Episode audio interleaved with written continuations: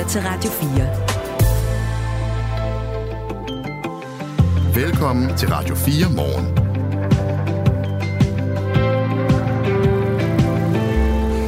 Vi er i gang med tre timers morgenradio, og det her program består jo i høj grad af at få stillet en række spørgsmål til vores gæster, og det gør vi selvfølgelig også her til morgen. Vi stiller blandt andet følgende spørgsmål. Hvad nu, hvis man ikke har masser af penge eller er lavt lønnet? Hvordan skal man så få råd til en elbil? Og det spørgsmål, det stiller vi, fordi benzinpriserne ser ud til at stige de kommende måneder, og det får nok mange til at måske at overveje at købe en elbil. Der er også øh, det med klimamålene 2030. Der skal køre, jeg ved ikke, hvor mange elbiler. Der er bare ingen, der har råd til at købe den. Eller Nej, der er nogen. Der er nogen. Vi har været øh, på bilbasen. Den billigste, vi kunne finde, det var en brugt Renault, Renault Zoe fra 2013, der har kørt 148.000 km til 49.800 kroner. Vi taler med FDM om øh, 7-8 minutter, og vi vil også gerne tale med dig, hvis du går med overvejelser om at købe en elbil, men synes, det er lidt for dyrt. Og du skriver til os som sædvanligt på 1424. Landets kommuner har samlet 64 milliarder kroner liggende i de 98 kommunekister. Altså 64 milliarder kroner. Men på trods af alle de mange penge, så skal der spares mange steder. Hvordan hænger det sammen? Det håber vi at få svar på. Vi stiller i hvert fald spørgsmålet flere gange til en professor i økonomistyring, cirka kvart i syv. Og så bliver vi altså ved med at stille spørgsmål til de her nye ejendomsvurderinger. Skatteministeriet etablerer nemlig en ny taskforce og en ny enhed for at forbedre de forløbige vurderinger. Men er det godt nok? Det spørger vi om. Det mener man ikke hos Nye Borgerlige. Den historie ser vi på cirka kvart i syv. Er det efteråret, der er begyndt? Det er i hvert fald begyndt at regne her de sidste morgener, synes jeg. Og der er sådan en sprød kølighed i luften også. Måske snart. Det er jo forårsjævndøgn en af dagene. Efterårsjævndøgn. Nå ja, ja. Helt, ja, ja, hvad hjertet ja. er fuldt af. Ja, præcis. Ja, det finder vi også ud af efter vejrudsigt, hver gang øh, Henrik Møring kan læse nyhederne op. Ja, det kan man næsten ikke slippe for. Det er vel det, sådan vi ved lige pt. Det er det, vi ved, og så ved vi, hvad vi selv hedder. Jeg hedder Michael Robach. Jeg hedder Kasper Harbo. Tak fordi du har tunet ind på det her radioprogram. Godmorgen. Godmorgen. Du lytter til Radio 4 morgen. Norske vildsvin skal dø. Der er et udbrud af svinepest hos nabolandet Sverige.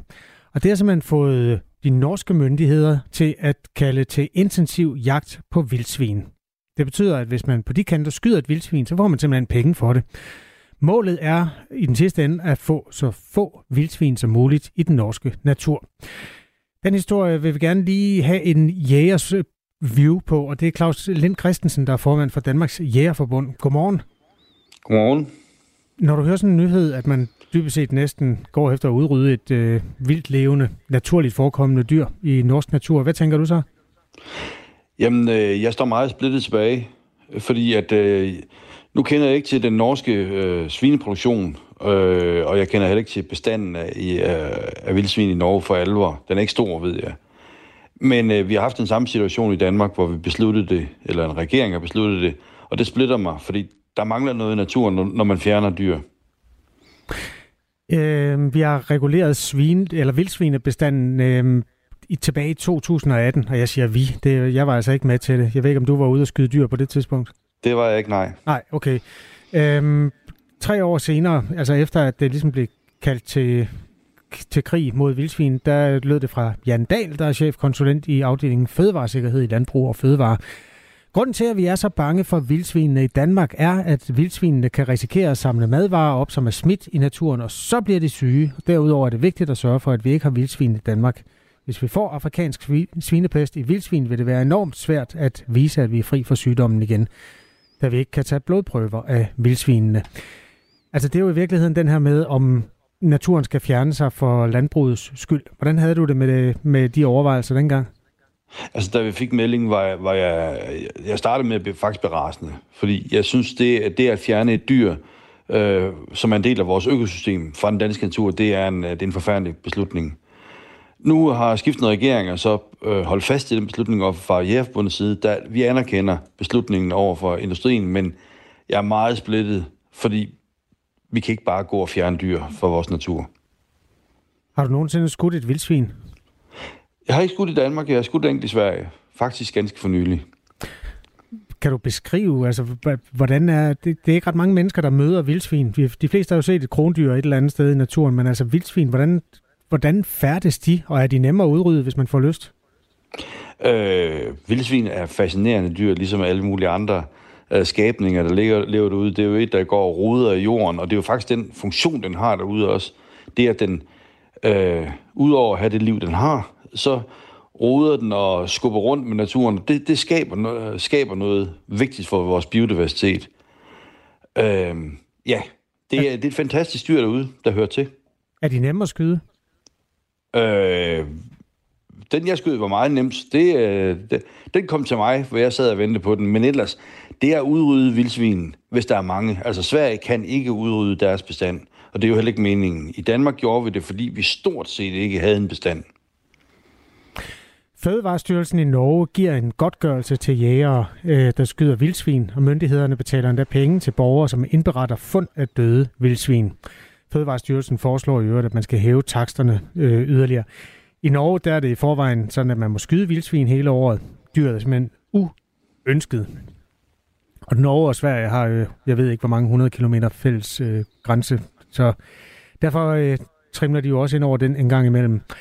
Vi vil altid have en strøm af vildsvin over grænsen, men målet er, at så snart et vildsvin kommer over, er der nogen, der skyder det ned, siger dyrlæge Ole Hermann Troneryd hos Norges Fødevarestyrelse.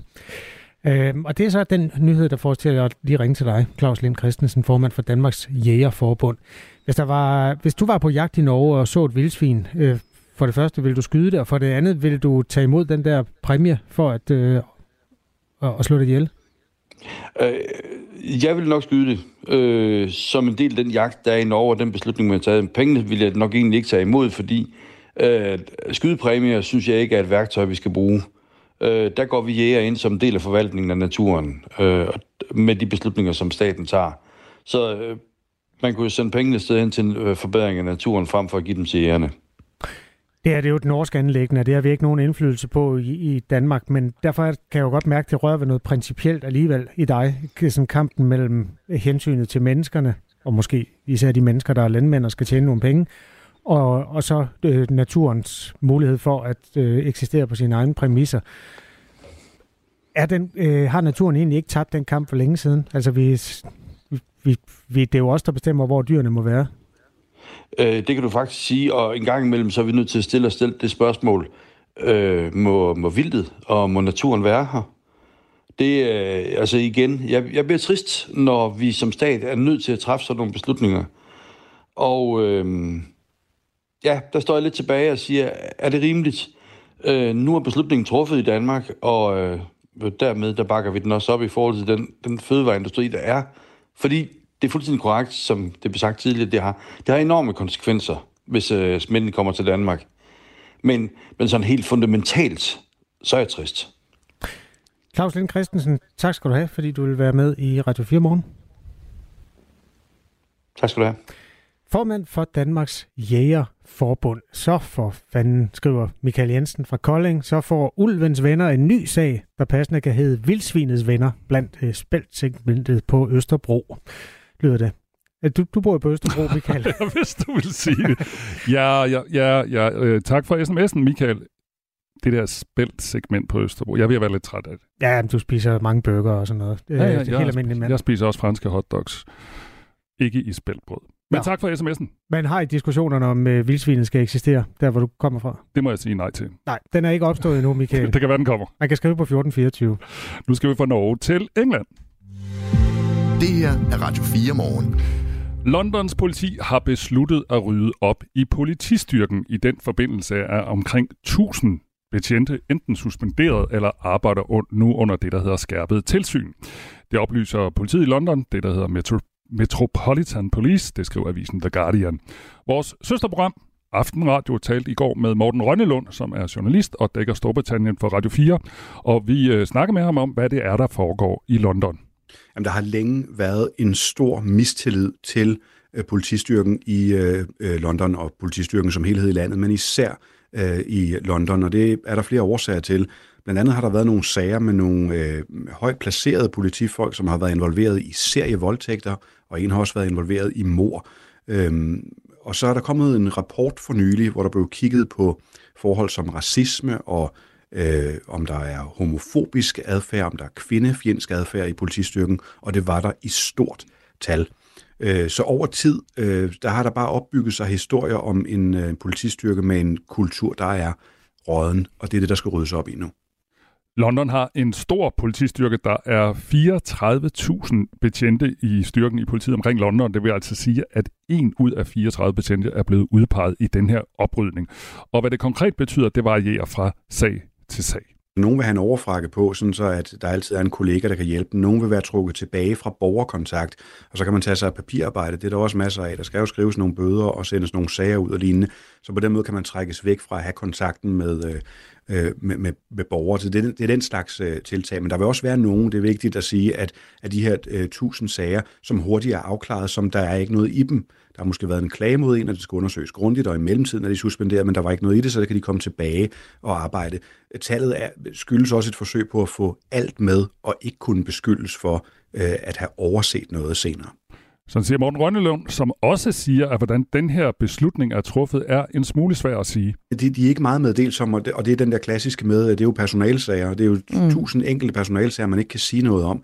Men altså det, der er helt indlysende, det er, der hvor der er øh, klager, der passer ind i, i, i noget af det, som rapporten har sagt, altså hvor en anholdt siger, at der er blevet gået hårdt til dem, eller en øh, kvindelig anholdt siger, at de er blevet begrænset, eller en, øh, en anhold, øh, anholdt med en anden etnisk baggrund øh, føler, at der er blevet sagt noget fra betjente, jamen så er det klart, så bliver man taget ud, fordi det er nogle af de sager, der er særlig fokus på. Så hvis man har taget sådan et rundt regnet snit af, hvem, hvem har klager mod sig og fjernet dem, og hvem har flere end en klager imod sig, jamen så føler vi dem forrest i køen. Så kan man forestille sig, at vi kan komme op på det her tal. Altså, der har været hundredvis af sager igennem, også hvor der er øh, fortid, øh, fyringer tidligere, også forud for rapport, og også forud for, for de her sager, jeg talte om med, med serievoldtægterne mm. og, og mordet. Men de sager viser også, at, at tidligere er man sluppet ret billigt, når man har været igennem de her sager. Det er også noget af det, nogle af sagerne skal måske kigges lidt igen, og så skal man have den rigtige sanktion mod øh, betjentene. Og det er alle de her sager, øh, som har fået britterne til at reagere, det siger altså Morten Rønnelund. Reaktionen er, det var der godt nok på tide. For der har været forventning mange steder. Der har også et, et lobbyvirksomheder og grupper og, og lignende øh, har taget til med deres kritik. Så, så der, reaktionen mange steder er, det var på tide. Hos dem, der sådan er i et midterfelt, ikke i kontakt med politiet, ikke har mærket sagerne, der, der, der er det måske også, ja, men jeg læser godt rapporten, det er nok fint, at de får ryddet op.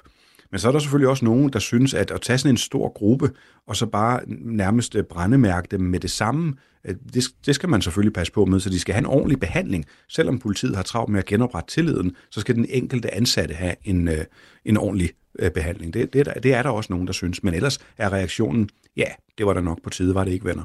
Politiet passer godt på folk, der gennemgår den her proces, fortæller Morten Rønlund. Ja, men det gør de jo ved, at øh, de, at de netop øh, suspenderer folk, men, men de er ikke bare fyret, sådan som en privat mm. virksomhed måske kunne finde på, hvis der var hård nok anklager ud med dig. Ikke?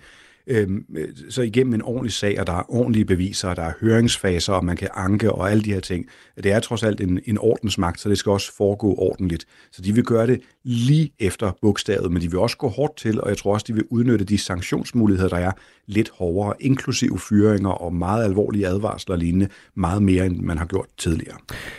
Det er næsten lige meget, hvad man gør hos politiet. Man kan næsten kun komme ud af det her på en skidt måde, siger han. Altså enten så kommer tilliden meget langsomt tilbage over år, og, øh, og så kan nogen sige, at det var det meget godt, det lykkedes at komme tilbage. Ellers så kommer der en eller to sager, hvor der er nogen, der ikke blev fanget i den her kæmpe store øh, øh, gennemgang af, af, af klager mod politifolk, og så er det en skandale, at de ikke også opdagede dem.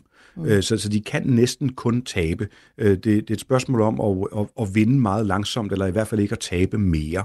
Det kommer til at tage flere år at få ryddet op i politistyrken, siger vicepolitikommissær Stuart Condy. Øhm, så det er altså en lang proces, der er i gang. De regner med at gennemføre øh, 60 sager om måneden i de her ja. to år, øh, for at komme igennem hele sagsbunken. Og så kan man forvente, at noget af det vil blive udsat, og nogen vil blive ramt af sygdom, og så kommer der en ankesag, og så vil det tage endnu længere tid. Men, men det, det, det er den tid, det tager at gå så grundigt igennem så mange sager. Så det er nærmest et fuldtidsarbejde hver eneste dag at skulle have to betjente i, igennem en eller anden form for behandling af deres sag i årvis. Det sagde Morten Rønnelund, journalist, som dækker Storbritannien for os her på Radio 4. Klokken er 20 minutter over 6. Det her er Radio 4 morgen. Benzinpriserne kommer til at stige markant de kommende måneder, og det kan sikkert få mange til at overveje, om det snart var på tide at skifte til en elbil. Men hvad gør man, hvis man ikke lige har mange 100.000 kroner til en elbil? Det prøver vi at finde ud af nu sammen med Torben Lund Kusk, der er afdelingsleder hos Bilejernes organisation FDM. Godmorgen. Godmorgen. Lad os lige starte med det her store spørgsmål, så kan vi dykke ned sådan i detaljerne lidt senere, Torben Lund Kusk. Hvad i alverden gør man, hvis man nu ikke har en stor opsparing eller er lavt lønnet, hvis man ikke har mulighederne for at købe en elbil? Jamen, så må man jo nøje kigge på sit, øh, sit kørselsforbrug. Lad os også se, hvor meget benzinpriserne stiger. Men det er klart, man, øh, man skal jo kigge på, hvad man bruger sin bil til. Hvis man ser sådan helt overordnet på det, hvad danskerne bruger deres bil til, så er der mange, der tænker, at bilen den bruger vi til at køre på arbejde eller til uddannelse. Men i virkeligheden er det faktisk kun en tredjedel af kørselen. To tredjedel af kørselen handler om fritids- og ærnekørsler, ud at handle og alle mulige ting, vi gør i fritiden. Og noget af det kan man måske vurdere, om det er, er noget, man bliver nødt til at gøre, eller noget, man, man gør, fordi man, man har for vane for det, eller synes, det er behageligt. Og det er jo nok i den sidste ende, man så må, må kigge på, jamen, øh, kan jeg spare lidt der? Og så kan man også, når man er ude og køre på motorvej, så kan man sætte hastigheden noget ned. Hvis man ikke kører 130, men kører 110, jamen, så sparer man lidt 20% brændstof. Så, så man kan godt gøre noget selv. Hvor billigt kan man egentlig købe en ny elbil? Ja, altså de, de, øh, de helt nye biler, øh, og de billigste af dem, øh, det, de, er, de er over 200.000 desværre. Ikke? Altså nu kommer der nogle øh, kinesiske biler, øh, der kommer en ny model her øh, om ganske snart, som er faktisk er nede i 235.000 for en, en fornuftig størrelse bil. Øh, men, men det er også dernede fra, det starter. Øh, og det her med at, at, at at, at kunne købe en ny elbil til, til under 200.000, det, øh, det, det, det, det, det kniver det lidt med, og det er lidt svært at se, om, om de biler egentlig kommer. Men omkring øh, de der ja, 230.000 op efter, vil man kunne købe en, en elbil lige om et øjeblik i hvert fald. Det er også mange penge. Ja, det er mange penge, øh, når man køber den. Men man skal huske, at, øh, at en bils økonomi handler jo mere om den pris, man giver for den. Man, man, kan, man kan sige med glimt i øjet, man ved først, hvad ens bil har kostet, når man har solgt den, men men jo også når man har brugt den. Så vi i FDM plejer at sige, at man skal prøve at se på det samlede bilregnskab, noget man kalder TCO, Total Cost of Ownership, hvor man kan sige, at afskrivning, altså det, at bilen bliver mindre værd, er en del af det, men jo også, hvad koster det egentlig at, at, at have service på den? Hvad koster det at hælde drivmiddel på? Det kan være strøm eller benzin eller diesel. Øh, hvad koster det at, øh, at og i det hele taget øh, have sådan en ejerafgift på den? Og, og på, på de områder, der er elbiler jo en, en, en del billigere. Der er også nogle banker, der gerne vil låne en penge til en lavere rente, end hvis det er en benzin- og dieselbil. Så det er altså en god idé at prøve at lave det, det samlede regnestykke. Mm. Vi har været inde på bilbasen. Der kan man finde en Renault Zoe fra øh, 2013. Den har kørt 148.000 km, og den koster 49.800 kroner. Det er den billigste elbil, vi har kunne finde. Hvis der nu sidder nogle lytter derude og tænker, det lyder da interessant. Er det så et godt øh, køb, sådan i dine øjne? Ja, det kommer der på, hvad man skal bruge den til, fordi præcis den Zoe var jo det, man måske kalder første generations elbiler. Den har et meget lille batteri, og, øh, og den er 10 år gammel, så det batteri har også været ladet op og afladet mange gange. Øhm, og man kan gætte på, at den bil øh, i dag næppe har en, en brugbar rækkevidde på mere end 100 km. Så, så, så kører man ikke så meget, øh, og er man klar på at lade den op hver nat og har mulighed for det, jamen så kan den sikkert godt bruges til, øh, til sådan en småkørsel. Det er ikke så stor en bil, øh, så det er jo heller ikke en, man kan have hele familien og hund og bagage i, så så under, under de forudsætninger, at man ligesom siger, at det her det er en lille bil, man skal futte lidt til station eller arbejde og sådan noget i, jamen så kan den sikkert køre udmærket i en hel del år. Men, øh, men det er ikke sådan en bil, der lige sådan en til en kan erstatte en, øh, en, en større familiebil, øh, som man nogle gange kører langt i. Nu skal du ikke handle om mig, men jeg tror egentlig, jeg er meget repræsentativ. Jeg er sådan en, der i overvis har købt nogle halvgamle biler til en 30-40.000, når jeg har haft penge, og til 11.000, når jeg ikke har haft penge.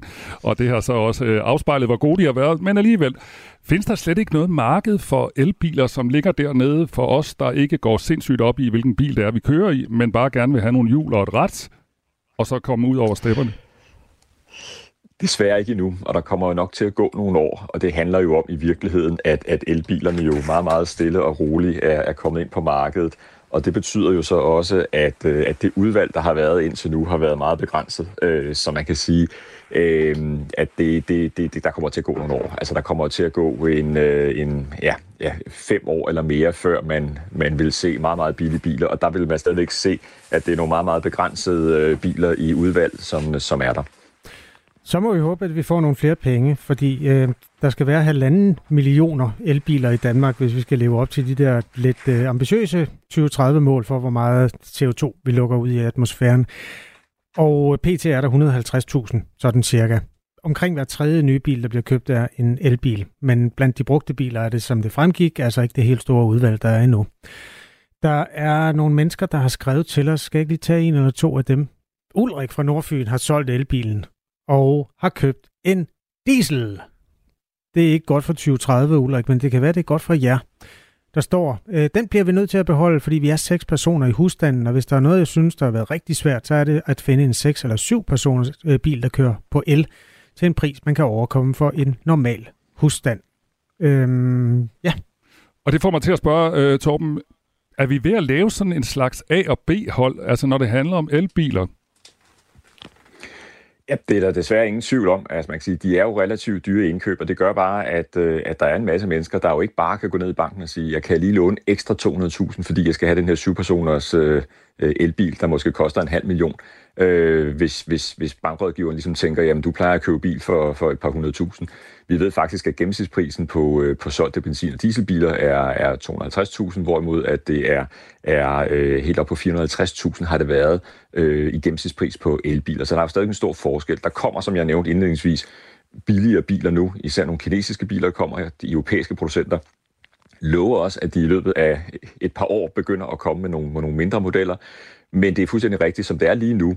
Altså, der, der, der er det, øh, altså hvis man skal sige, uden, uden det skal lyde forkert, så kan man sige, måske glemt det øje, det er dyrt at være fattig, forstået på den måde, at hvis man ikke har muligheden for at låne, hvis man ikke har det der økonomiske overskud, der gør, at nu går vi ud og investerer i det her, så, øh, så, så, så bliver man jo sat lidt på, på, på et B-hold. Øhm, og så, så det er også noget af det, vi, vi mener, politikerne skal være meget opmærksom på her i, i de kommende år. Der vil man nemlig begynde langsomt at indfase registreringsafgifter på elbiler. Og der er det så i hvert fald rigtig, rigtig vigtigt, at man sørger for, at de billigste af dem stadigvæk bliver holdt frie for afgifter. Sådan, så hvis der kommer afgifter på de her elbiler, jamen, så bliver det i den dyre ende, der hvor folk så også har øh, skal vi sige, det økonomiske overskud til at måske betale lidt afgift. Så, så det er nogle af de ting, som vi skal kigge på. Vi taler med Torben Lund Kust, der er afdelingsleder hos Bilejernes organisation FDM. Og vi håber, vi hen ad vejen også kan komme til at tale med dig, der overvejer en elbil, men er bekymret for prisen. Du til, hvor du larmer, Torben. Er du ude at gå? Øh, nej, det er beklager. det er ordentligt. Øhm, Tine er fra Hirtals og skriver, øh, jeg vil ikke have en elbil, om så jeg får den smidt i nakken. Jeg tror, folk glemmer, hvor og hvordan de batterier laves. Og så har de jo også med at bryde brand. Øh, så her kører vi diesel og benzin, og det bliver vi ved med, så længe vi kan, skriver Tine. Ja, så glem alt om 2030-målene. Øhm, det, det er måske også en overvejelse. Nu snakker vi klimamål, og vi snakker øh, benzinpriser, Torben Lund Kusk. Men der er jo også det der med oprindelsen og de sjældne mineraler, der skal bruges i batterierne og sådan noget. Øh, er det vel også et etisk, en etisk ting, som man ikke rigtig på politisk hold har taget stilling til? Ja, det er rigtigt, men det har mange af bilproducenterne, fordi det er da bestemt noget, man er opmærksom på. Øh, jeg tror, at der er flere bilproducenter, der har været, har været skal vi sige, igennem også mediemøllen for at få fokus på det her. Nu skal lige huske på, at øh, der er lithium-ion-batterier, og dermed kobolt i, i rigtig, rigtig mange ting. Blandt andet den telefon, jeg står og taler i lige nu. Det er en meget lille mængde i forhold til en elbil bevares. Men vi skal også huske på, at de her batterier, øh, det er jo ikke sådan, når, når, når det batteri, øh, skal vi sige, er færdig i en bil, at det så bare skal kasseres. De her sjældne mineraler, øh, de er udvundet en gang, og de kan simpelthen tages ud af, af, af gamle batterier og genbruges. Øh, og der er heldigvis meget fokus på, øh, de her sådan, forhold, der er omkring de her miner, og vi ser også flere bilproducenter, nogle af de helt store producenter, er begyndt at lave nogle batterier, som for eksempel ikke indeholder kobolt, øh, fordi det er der, vi har de største, skal vi sige, øh, social-økonomiske øh, øh, problemstillinger, i, især i den demokratiske republik Kongo, øh, hvor at der er en masse miner, hvor det blandt andet er, er børn, havde vist sig, mm. som, øh, som udvinder nogle af de her, øh, altså koboltmineral. Øh, men, men det er noget, der er meget, meget fokus på. Øh, og så man kan sige, at, at øh, hvis vi begyndte at med en loop gå igennem, jamen, hvad vil det sige, og hvad har det gennem tiden øh, haft af konsekvenser at vi har produceret almindelige biler, og i hele taget mange af de ting, vi producerer. Jeg vil bare sige, jamen, der er elbiler nok ikke værre eller bedre, øh, skal vi sige, arbejdsforholdsmæssigt og miljømæssigt end, end så mange andre ting. Okay. Der er bare den lille øh, øh forskel ved det er, at vi har altså en, en klimaudfordring, og elbilen er løsningen lige nu, så Øh, det, det nytter ikke noget, vi sætter os ned og siger, at øh, vi kan ikke køre elbil, fordi der kan være nogle arbejdsforhold omkring nogle miner øh, i den demokratiske republik Kongo.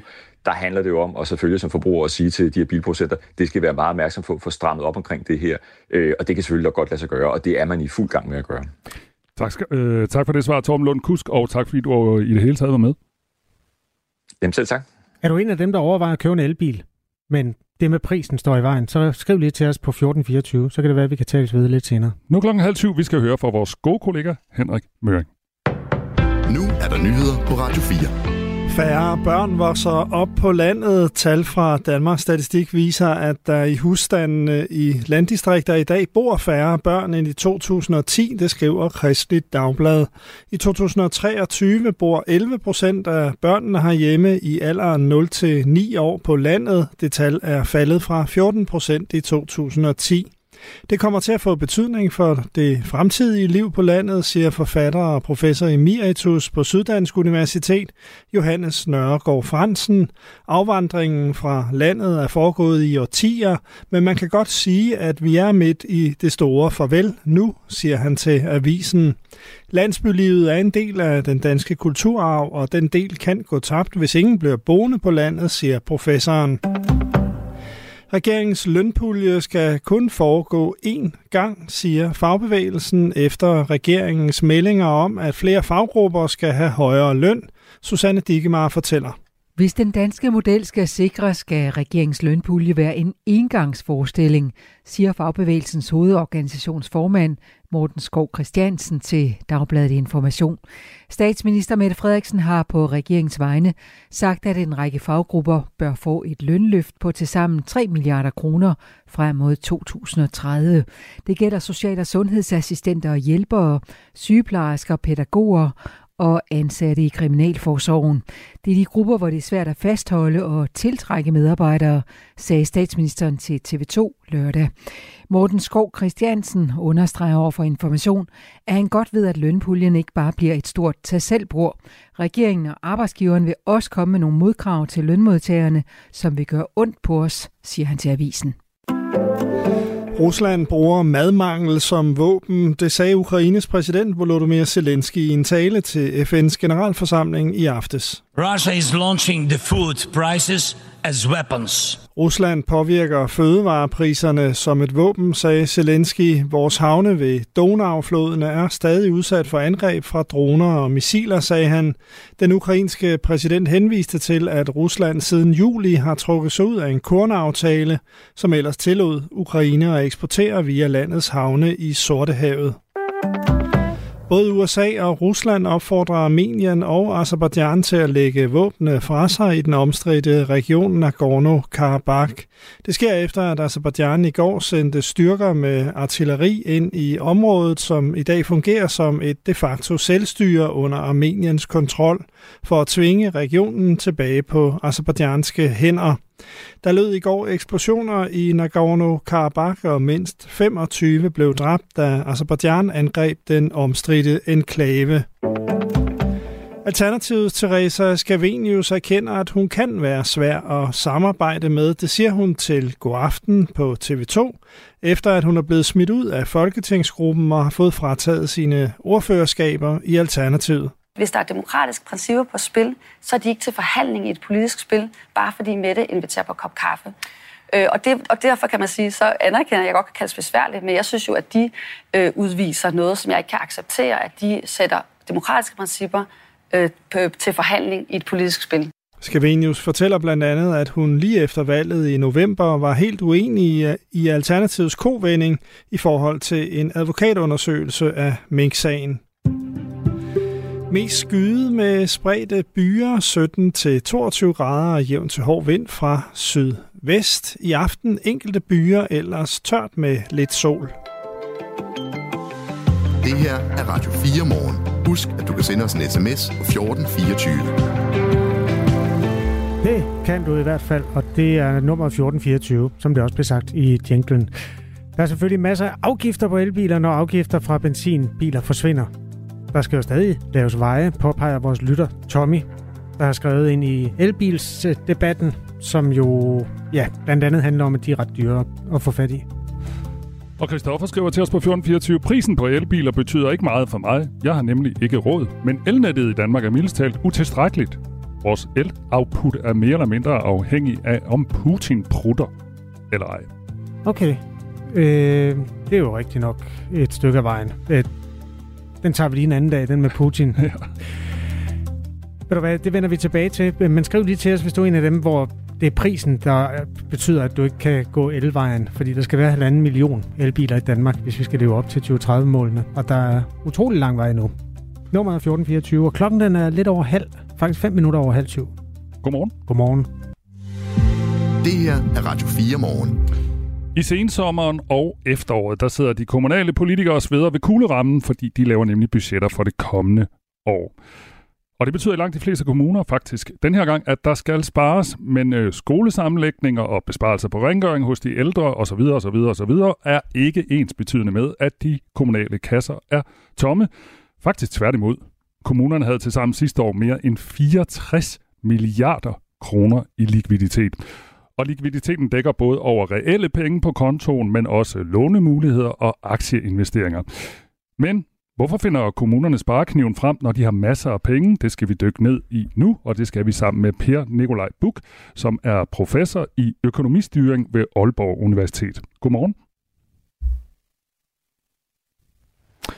Der var du. Godmorgen. Godmorgen. Det kan jo lyde lidt mærkeligt det her med, at kommunerne har så mange penge til rådighed, men borgerne mange steder kan forvente besparelser på velfærd. Hvordan hænger det sammen? Det er der mange årsager til, og en af dem er jo, at øh, det er meget store milliardbeløb, I nævner her. Det er jo kommuner nummer et, som man siger. Mm. Øh, men det er ulige fordelt. En kommune som København, den har en meget, meget stor likviditet, når vi også sætter det i forhold til antallet af borgere. Men så er der kommuner, som, som har meget lav likviditet, og, og, og, og dem med den lave likviditet, jamen, de kan jo ikke bare bruge de mere rige kommuners penge. Så, så det er den ene årsag. Og så den anden årsag er, at øh, for at kunne afholde nogle udgifter og dermed budgettere med dem, så skal man selvfølgeligvis øh, vide, at man har adgang til pengene og kan bruge dem. Men så er det sådan, at øh, kommunerne igen under et, de er underlagt en begrænsning. Det er det, man kalder servicerammen, som fortæller, hvor mange penge kommunerne samlet set må bruge på at, at ja, afholde serviceudgifter og budgettere med. Og, øh, og det er faktisk det, der er begrænsningen. Så, så selvom man har en masse penge, så kan man ikke få lov til at bruge dem. Der er sådan en samlet begrænsning på det. Altså for alle kommuner samlet, eller hvordan? Ja, det er der. Der er en, en serviceramme, som gælder for alle kommunerne samlet, og så er der faktisk også en, en anlægsramme, som er det, man kan bygge og renovere bygninger for. Og, øh, og det gælder for alle kommunerne under et, så, øh, så der skal man blive enige kommunerne imellem omkring, hvordan man fordeler den. Og det er et, et ret stort øh, puslespil, så når kommuner nu har, har lavet deres budgetter, også her undervejs, når de indmelder, hvad de tror, de vil budgettere med, så sidder man inde i KL, som er kommunernes øh, landsorganisation, og, og tæller alle pengene sammen og ser, om det ligger inden for servicerammen eller ej. Og hvis ikke de gør det, og det er sådan typisk den situation, man står i, jamen, så må man bede nogle kommuner om at simpelthen budgettere med noget mindre, for det er en frivillig aftale, man skal lave. Likviditeten den øh, udregnes hver eneste dag på hver enkelt kommune, men hvert år der udregnes der et gennemsnit af alle årets dage, og det er det tal, som man kan regne med. Og likviditeten kan være meget forskellig fra kommune til kommune, og derfor så udregnes, udregnes den som likviditet per borger i den pågældende kommune, og det gør man jo blandt andet for, så kan man lettere sammenligne kommunerne med hinanden. Gennemsnittet for likviditet per borger i hele Danmark var i 2022 10.396, altså vi har alle sammen 10.396.000 kroner stående i, øh, på en bankbog hos kommunen, hvis man skulle sige det sådan lidt populært. Og de forløbige tal fra 2023 viser en lille nedgang øh, til 9.278 kroner. Hvor kommer de her øh, penge egentlig fra? Ja, først vil jeg jo sige, sige, når I regner det ud som 10.000 øh, per borger i gennemsnit, så er det jo selvfølgelig rigtigt. Men øh, det er farvet af, at øh, Københavns Kommune i det her gennemsnit vejer rigtig meget. Øh, og de har, så vidt jeg husker, likviditet over øh, 20.000 per borger. Så, øh, 27.000 så der er måske kun, Ja, nemlig. Så, så, så jeg, vil, jeg vil skyde på, at der er måske kun øh, 15-20 kommuner, øh, måske kun 15, der faktisk har over 10.000 i likviditet. Så, så, så, meget, så, så, så rig er man heller ikke. Men øh, de er jo kommet fra kommunernes øh, indtægter de tidlige år, og øh, kommuner de har grundlæggende set to eller måske tre slags indtægter. Det ene det er de skatter og afgifter, som øh, de selv får ind fra kommuneskatten øh, i særdeleshed, men, øh, men også nogle andre små afgifter, de har øh, i forhold til erhvervslivet. Og så er der det, som man øh, ikke selv opkræver, men man får fra staten, som så har opkrævet det via de statslige skatter. Øh, og det er bloktilskuddet, som bliver fordelt mellem kommunerne. Og så er der en omfordeling kommunerne imellem fra de kommuner, der har forholdsvis høje skatteindtægter til dem, der har lavere skatteindtægter, så ikke servicen bliver alt forskellig, og det er det, man kalder udligningen. Så det er de penge, der kommer ind. Øh, og der kunne man jo godt have forestillet sig, at det var sådan, at øh, de de penge, en kommune havde til rådighed i gennemsnit, det cirka svarede til det, man i gennemsnit skulle bruge. Øh, men af forskellige årsager, så er systemet ikke indrettet på den måde, så der er en 5-6 milliarder mere om året, der faktisk kommer ud til kommunerne, end, end, øh, end de skal bruge. Så derfor så stiger likviditeten tilsvarende med, øh, med det beløb. Og så er der jo, som jeg måske glemte at sige, så er der også de, de muligheder, man har for at låne. Det kan kommuner ikke gøre helt frit, så der er også nogle grænser for, hvordan man kan låne og hvornår. Men de går også ind i likviditeten, øh, så derfor vokser likviditeten, øh, som det ser ud nu, år for år. Men mindre man sætter skatten ned selvfølgelig i mm. kommunerne. Mm. Mm. Som du lige nævnte, så er Københavns Kommune den kommune, hvor der er flest øh, penge per borger. Øh, det er 27.800 kroner per borger. Øh, også økommunerne Læsø og Ærø ligger højt med over 22.000 kroner per borger. Og i bunden der ligger Langeland med 1.300 kroner per borger på, på kistebunden. Og på Langeland er det faktisk faldet til under 1.000 kroner i år, og det betyder, at økonomien er så dårlig, at kommunen hvert kvartal skal redegøre for økonomien over for Indrigs- og Sundhedsministeriet. Der er altså ikke mange penge på kisbunden øh, på Langeland, men lad os tage et andet eksempel, som øh, for eksempel Gladsaxe Kommune, som i 2022 havde en likviditet på over 20.000 kroner per borger, og det er 1,4 millioner kroner samlet set i kommunen. Alligevel så har borgmesteren forud for budgetforhandlingerne skrevet, at vi kan ikke komme udenom, at der skulle skrue ned for nogle steder, hvor det vil kunne mærkes. Nu var du øh, lidt inde på det for et øjeblik øh, øh siden, Per Nikolaj Buk. Men hvordan kan det være? Altså, det kan i hvert fald være lidt svært for os øh, husmænd og almindelige borgere at forstå, at der er masser af penge i kommunekassen, og så alligevel så skal man for eksempel øh, skære ned på velfærd. Ja, det er fordi, at øh, kommunerne samlet set har en, øh, en begrænsning på, hvor meget de må bruge, og så har Gladsaxe sin andel af det. Og øh, uanset hvor rig man måtte se ud, når man kigger ind på bankkontoen, jamen, så er det egentlig ikke det, der afgør, hvad man kan bruge af penge. Det er den servicerammebegrænsning. Så, øh, så, så, så det er det, der er reelle, det har borgmesterne fuldstændig ret i. Og så er der jo altid særlige omstændigheder i, øh, i alle kommuner.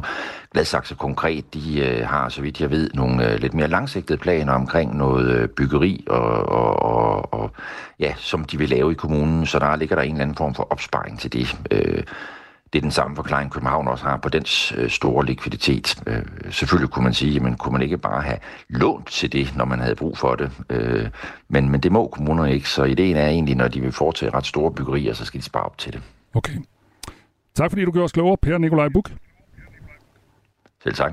Og Per Nikolaj Buk er altså professor i økonomistyring ved Aalborg Universitet. Og vi tager endnu en omgang med kommunernes likviditet senere på morgenen. Det gør vi sammen med en af dem, som øh, faktisk øh, har lidt penge på bogen. Det er Ærø.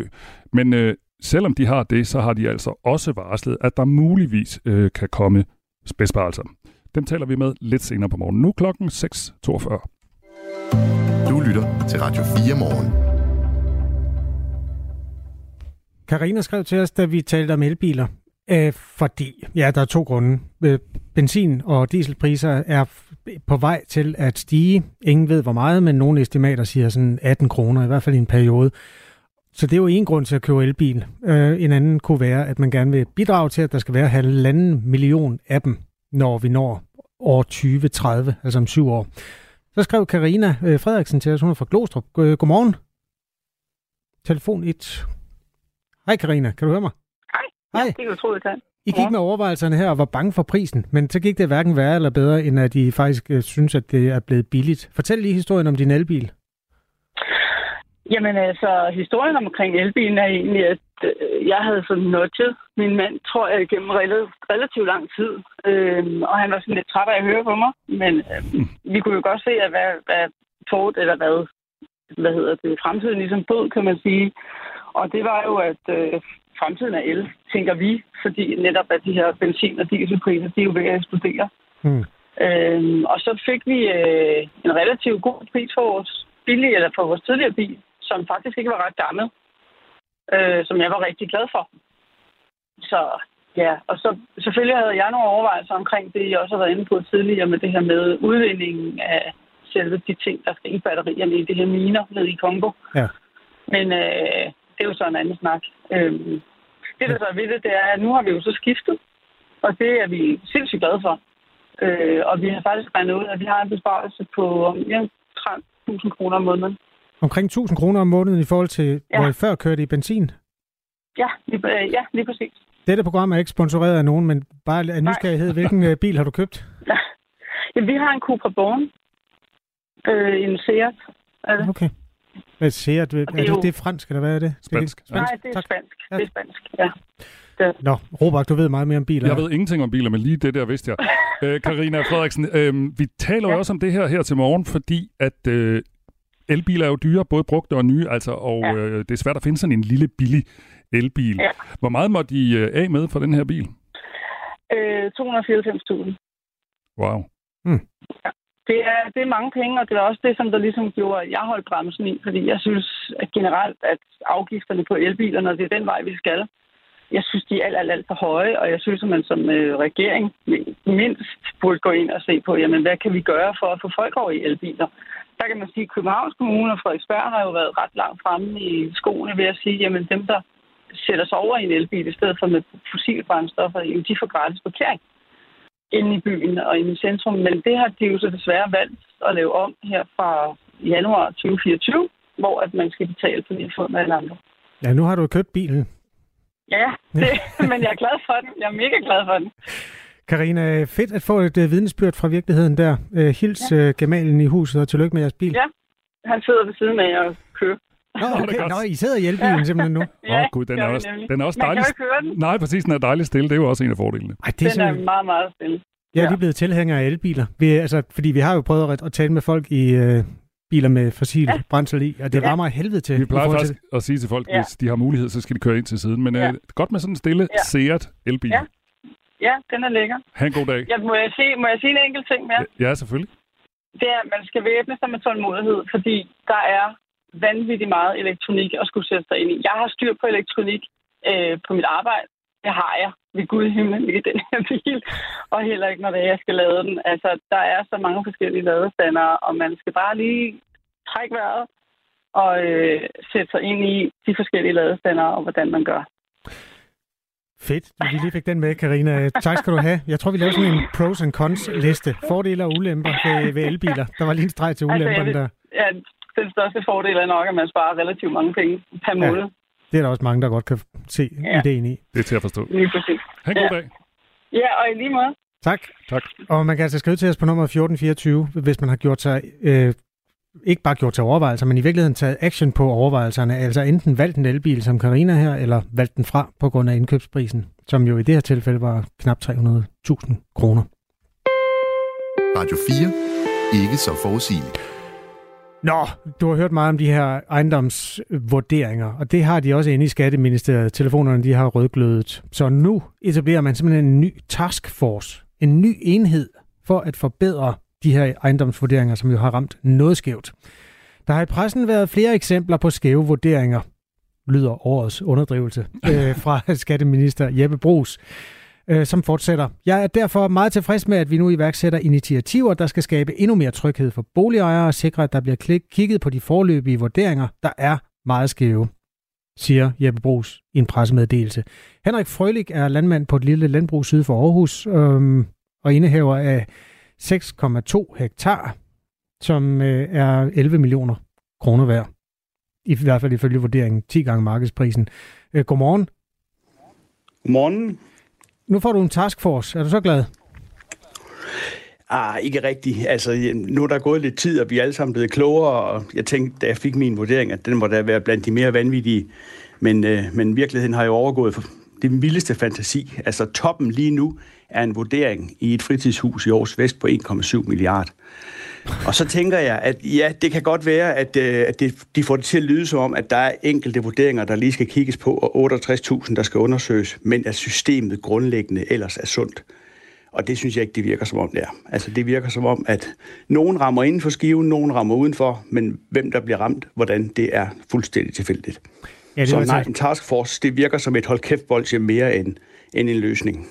Det er jo 10 gange markedsprisen øh, for din grunds vedkommende, og det var det, som du først faldt ned af stolen over, men som du beskriver, så er der altså nogen... Jeg, jeg læste også om en mand i Roskilde, der var indehaver af et parcelhus til en milliard. Så på den måde er det jo løbet løbsk nogle steder. Det, man afskaffede i sin tid, det var jo de her øh, vurderingsmænd, der kom ud og, og simpelthen kiggede på det enkelte hus, den enkelte ejendom og tog stilling til det. Øh, hvor mange toiletter er der, og hvor tæt er man på jernbanen og alt sådan noget. Altså, hvis det står til dig, skal man så simpelthen bare gå tilbage igen? Jamen, det ved jeg ikke. Altså, det jeg nok tænker, det er i hvert fald, at man er nødt til at tage en time-out, for man har fået konstrueret et monster, som kun stiger i pris, og som i virkeligheden måske løser opgaven dårligere og dårligere, som tiden går. Og der tænker jeg, at en time-out, altså simpelthen sætte systemet på pause, og så finde ud af, om, om vi skal et helt andet sted hen, om vi skal til et mailerbaseret system, eller et analogt system, som vi havde i gamle dage. Altså det tør jeg ikke sige, men, men jeg tror ikke længere på, at det her system kommer til at bidrage med noget som helst positivt. Det, her det rammer simpelthen for tilfældigt. Det her system det blev afskaffet under Anders Fogh, øh, Venstres øh, statsminister i mange år i nullerne. Og han er jo ikke statsminister mere, så ham kan vi ikke ringe til. Men vi har fået fat i hans partifælle, Jan E. Jørgensen, skatteordfører for Venstre, som jo altså også sidder i øh, regeringen nu. Har du egentlig noget, vi skal tage med til ham, når han øh, kommer med i Radio 4 morgen? Øh, har du et eller andet, du vil sige eller spørge ham om? Øh, måske holde op med at kaste gode penge efter dårlige penge. Lad være med at fastholde at det her det bliver en succes, fordi det er tydeligt for enhver efterhånden, at det bliver ikke en succes. Det systemet kan ikke løse opgaven. Så tag en time out. Godt. Øh, Henrik Frølik, tak skal du have. Landmand på et lille landbrug lidt. syd for Aarhus, som øh, har fået en 10 gange, en faktor 10 på den seneste vurdering, altså i forhold til markedsprisen. Den her enhed, der bliver etableret i Vurderingsstyrelsen, skal blandt andet kigge på de skæve vurderinger, der har været i medierne, hvor borgere har henvendt sig, øh, eller som Vurderingsstyrelsen selv har øh, udsøgt. Altså, de har åbenbart så også selv været i stand til at finde nogen, der ikke lige ramt rigtigt. Det gælder blandt andet ejendomme, hvor grundværdien overstiger ejendomsværdien markant. Er det en god idé, Kim Edberg? At hvad? At vurdere en grund højere end en ejendom? Nej, med den her taskforce. Nej, det er det ikke. Altså, det er jo, det er jo hør nu her, politikere, de skal, de skal acceptere, når de, de slår en skævert, og det her, det er den, det er, det er den vildeste skævert, så jeg tror da bare, man skal sige, at øh, nu har de prøvet det, og så, så skal de stoppe det igen, og så komme, komme med noget, vi andre kan bruge. Altså, jeg har jo personligt øh, tilbudt skatteministeren at købe min ejendom til den vurdering, han har sendt, øh, så der venter jeg stadigvæk på svar, fordi uh, en ting er helt sikkert, jeg får ikke de penge foran i handel, som, øh, som skatteministeriet mener, den er værd. Og jeg gik bare direkte i kødet på dig, Kim Edberg Andersen. Jeg skal måske lige sige til, til lytterne, at du er boligordfører for øh, Nye Borgerlige.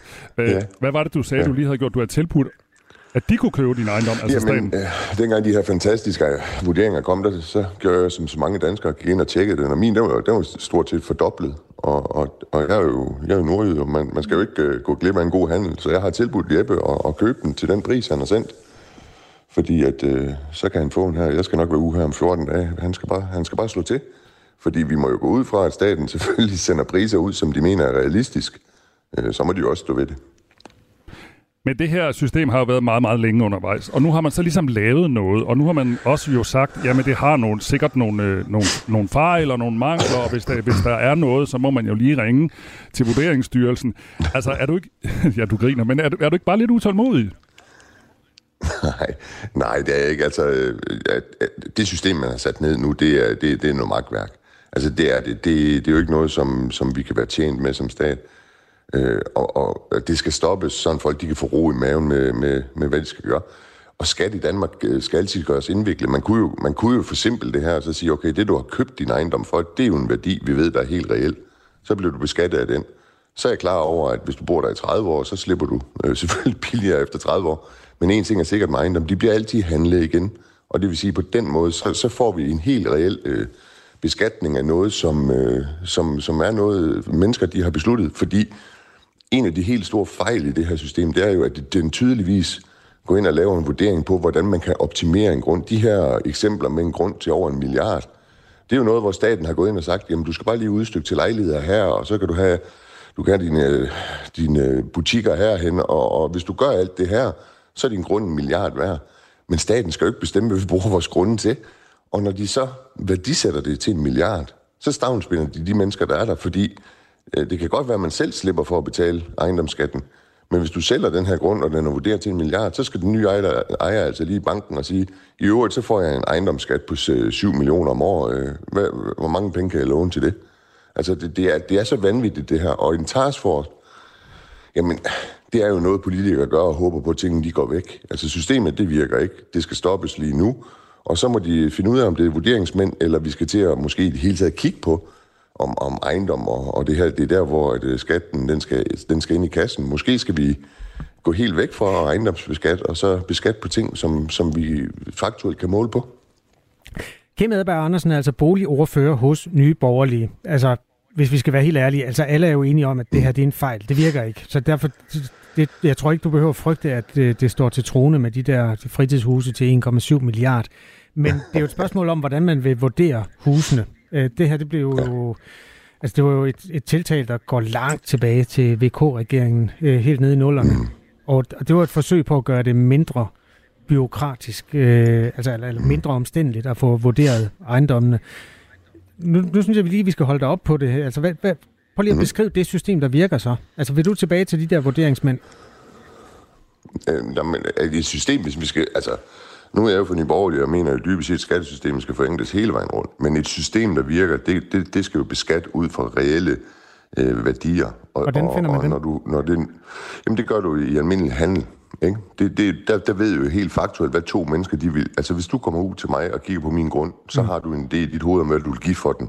Ja, men der er jo hus i der, Gentofte, der, der, der, der, der ikke er solgt i 30 år. Hvad, hvad skal de vurderes ja. til så? Fordelen med, at de bliver jo solgt på et tidspunkt. Ikke? Altså, der er jo ikke nogen, der lever evigt, så de bliver jo solgt på et tidspunkt. Hvis, men, men, men hvis Skal man så beskattes sådan, med 30 maksim... års tilbagevirkende kraft? Altså, nej, nej, nej, men, men, lad, men, men vi skal holde op med at have ondt i mausen over, at der er nogen, der har købt et hus og boet der i 30 år, og, og så betaler de en lavere skat end, end den øh, værdistigning, der er værd. Fordi du kan jo bare sætte satsen sådan, at, at øh, det samlede beløb bliver, bliver, som det skal være. Men, men virkeligheden er jo bare, at, at grundskatten, øh, altså, og din ejendomsværdiskat, et eller andet sted øh, giver den jo ikke mening i sig selv, fordi det er jo en opsparing. Og det er ikke ret tit, vi, vi bliver beskattet af vores opsparinger ellers. Men det her så det er jo helt, en, en diskussion om, nu er du til at lave skattesystemet om, Kim Edberg. Det er jo sådan lidt et ja, spørgsmål om... Gerne. Ja, og, og nogen siger så, jamen øh, den der værdistigning, den er skabt af samfundet, den er ikke skabt af den enkelte, og derfor er der nogle delte meninger om, hvordan skatten skal være. Men bare for at forstå ja. det. Du siger, at øh, den eneste mm. måde at finde en realistisk salgspris på, det er ved at kigge på, hvad det er solgt for. Ja, teknisk set er der jo to. Du kan sætte ejendomsmælderen ud og vurdere husen en gang om året. Det bliver jo meget, meget øh, tungt system. Den anden, det er, at vi ved nøjagtigt, hvad hus de er solgt til. Det ved vi, fordi det bliver registreret. Og så kan du beskatte ud fra det. Fordi så har du lige pludselig en værdi, som du ved, at der er nogen, der er villige til at give. Og det er jo det, der er hele problemet i det her. Fordi hvis det er dem, der har fået øh, beskattet eller fået deres hus vurderet til en milliard, hvis det stadigvæk var et kæmpe stort marked med mennesker, der havde råd til at købe en grund til en milliard og var villige til at give penge, så var det jo ikke et problem. Men, men det er jo et kæmpe problem, at, at vi, vi bliver beskattet ud fra et eller, andet, et eller andet computersystem, der vurderer, at hvis du bygger ejerlejligheder på din grund, så bliver den meget mere værd. Og, og det er bare det, jeg siger. Det her, du kan, ikke, du kan ikke forenkle et system, hvor hvis du skal sidde og gætte dig til, fordi det gør så samtidig med, at du vil bestemme, hvordan en grund skal udvikles. Og det mener jeg simpelthen ikke, staten skal bestemme. Vi har ikke haft held med at få skatteminister Jeppe Brugs til at stille op i radioen her til morgen. Han siger, han er i banken. Han skal jo købe mit hus. han skal købe mange. Han, øh, han siger til os, at han ikke har mulighed for at stille op her øh, tidlig morgen. Men vi har fået held med at få Venstre skatteordfører Janne Jørgensen med klokken 10 minutter i 8. Nu kan det være, at du møder ham på gangen mm. senere i dag på Christiansborg. Men hvis du nu lige Sikkert. her via, via radioen skulle sige noget til ham, har du så et budskab? Jamen, øh, Jan er en, er en fornuftig mand, og han ved også godt, at det her system ikke virker. De skal, de skal skrotte det der taskforce, så må de, så må de leve med det mellemliggende system, de har haft indtil videre. Og så håber jeg, at et, et liberalt menneske som Jan kan se, at øh, staten selvfølgelig skal beskatte reelle værdier, og derfor så kan det være, at han, han køber ind på, at hvis vi nu beskatter salg, den salgspris, der har været, og så lever med, at, øh, at hvis man, der er nogen, der bor længe i et hus, så betaler de en lav skat, og det er først de nye ejere, der betaler den skat, de vil købe huset for ja, så er vi kommet i mål, og så er det et system, som alle mennesker forstår, og som man faktisk selv kan lave på sin selvangivelse. Det kan være, at vi driver det videre til uh, Janne Jørgensen. Vi taler i hvert fald mere om klokken. Ja, og får I fat i Jeppe, så er det jo vigtigt lige det der med, med hushandlen. Med dit eget hus. Også. Ja, selvfølgelig. Ja, ja for søren. Ja, det er vigtigt. Det er det vigtigste. Tak fordi du var med i Radio 4 Morgen, Kim Edberg Andersen. Selv tak. Boligoverfører for Nye Borgerlige. Du lytter til Radio 4 Morgen. Du trak lige vejret ind. Jamen, det er bare fordi, der er kommet sådan en poetisk sms, og jeg forstår den ikke, men jeg kan jo godt læse den op alligevel. Det er vores lytter Gits fra Aarhus. Tør I stille disse spørgsmål? Jeg sætter pris på dig. Alt har en pris. Hvad er en pris? Hvad? Og hvor meget er prisen værd, og for hvem? Og hvem tjener prisen, og Hvor kommer prisen fra? Hvem bedømmer prisen? Hvad er jeg som menneske værd? Hvad er prisen? Hvad er prisen for det enkelte menneske? Hvad er prisen for lithium? Og hvem betaler prisen? Hvad er prisen for opladning af elbiler? Er det prisen værd? Spørg Gits, der enten lige har stået op eller har været op meget længe. Øh, det er i hvert fald en bunke byer spørgsmål, som vi godt turde stille. Jeg kan ikke svare på dem. Nej, det kan jeg heller ikke, og jeg tror nu, vi er endt med det der med opladning af elbiler og lithium og så videre, så er det selvfølgelig en reference til, at vi her til morgen taler om det her med prisen på elbiler, for det kan være svært for nogen at få råd til en elbil. Nu klokken syv. Du har lyttet til en podcast fra Radio 4. Find flere episoder i vores app, eller der, hvor du lytter til podcast. Radio 4. Ikke så forudsigeligt.